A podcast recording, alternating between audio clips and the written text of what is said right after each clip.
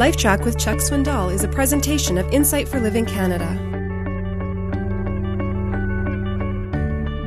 A happy home does not just happen, it's the result of cultivation. Now, I don't know much at all about horticulture. I pay a landscaper to know that. And uh, he's the one who says to me, stay away from the plants.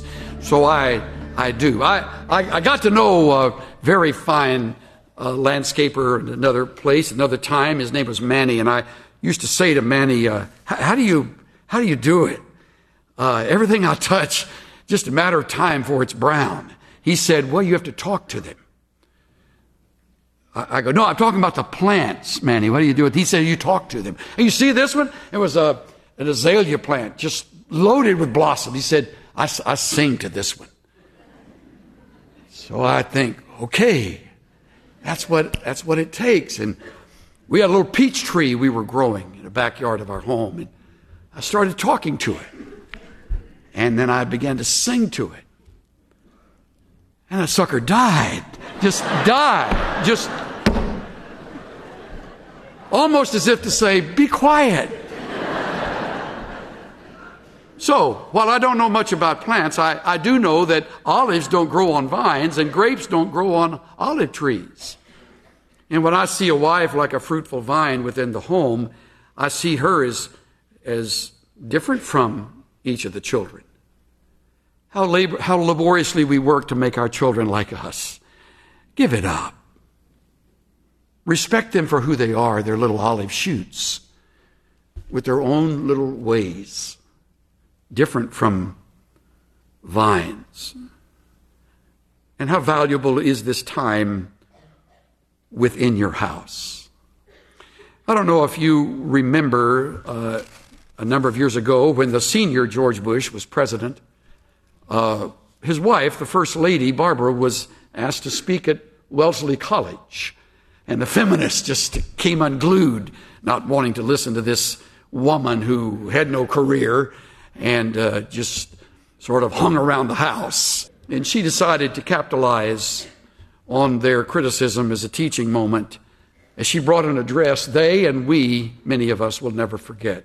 In it, she said, I urge you, Wellesley graduates, to cherish your relationship with your friends and families. As important as your obligations as a doctor and lawyer or business leader will be, you are a human being first. And those human connections with spouses, with children, with friends are, are the most important investments you will ever make. By now, the students are sitting in rapt attention. At the end of your life, she added, you will never regret not having passed one more test, not winning one more verdict, or not closing one more deal. You will regret time not spent with a husband, a friend, a child or a parent. Whatever the era, she concluded, whatever the times, one thing will never change. Fathers and mothers, if you have children, they must come first. You must read to your children, hug your children, love your children. Your success as a family, our success as a society depends not on what happens at the White House, but on what happens inside your house.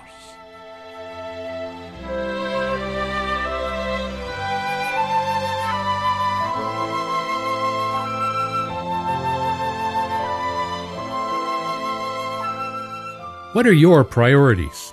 You know, the best investment you can make is in people, specifically your family. They need to know that they're number one in your life. It takes work to cultivate a family and make a happy home, but the long term rewards are worth every moment. Your success as a family and the success of society depend on what happens inside your home. This is Steve Johnson of Insight for Living Canada. Listen to more of Chuck Swindoll's LifeTrac messages at lifetrac.ca. LifeTrac, where life and truth meet.